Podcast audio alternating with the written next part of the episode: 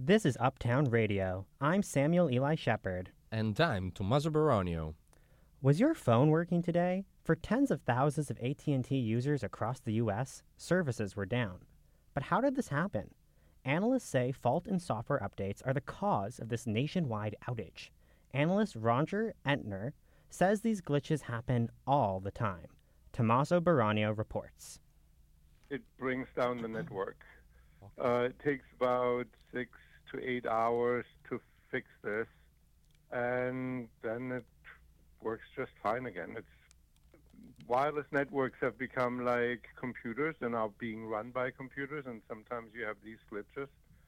I asked Entner what this nationwide outage meant for users. People couldn't call each other, and but from as far as I know, 911 was not or only minimally impacted. And, you know, a little bit this afternoon, everybody will be fine again. AT&T released an announcement today saying they were fixing the issue. Entner say these issues impact networks all the time. This happened to the other carriers too, and it's annoying, but people don't. It doesn't have a big impact.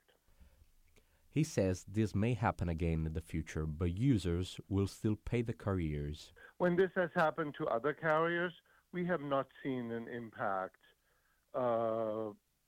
People leaving or anything out of the ordinary.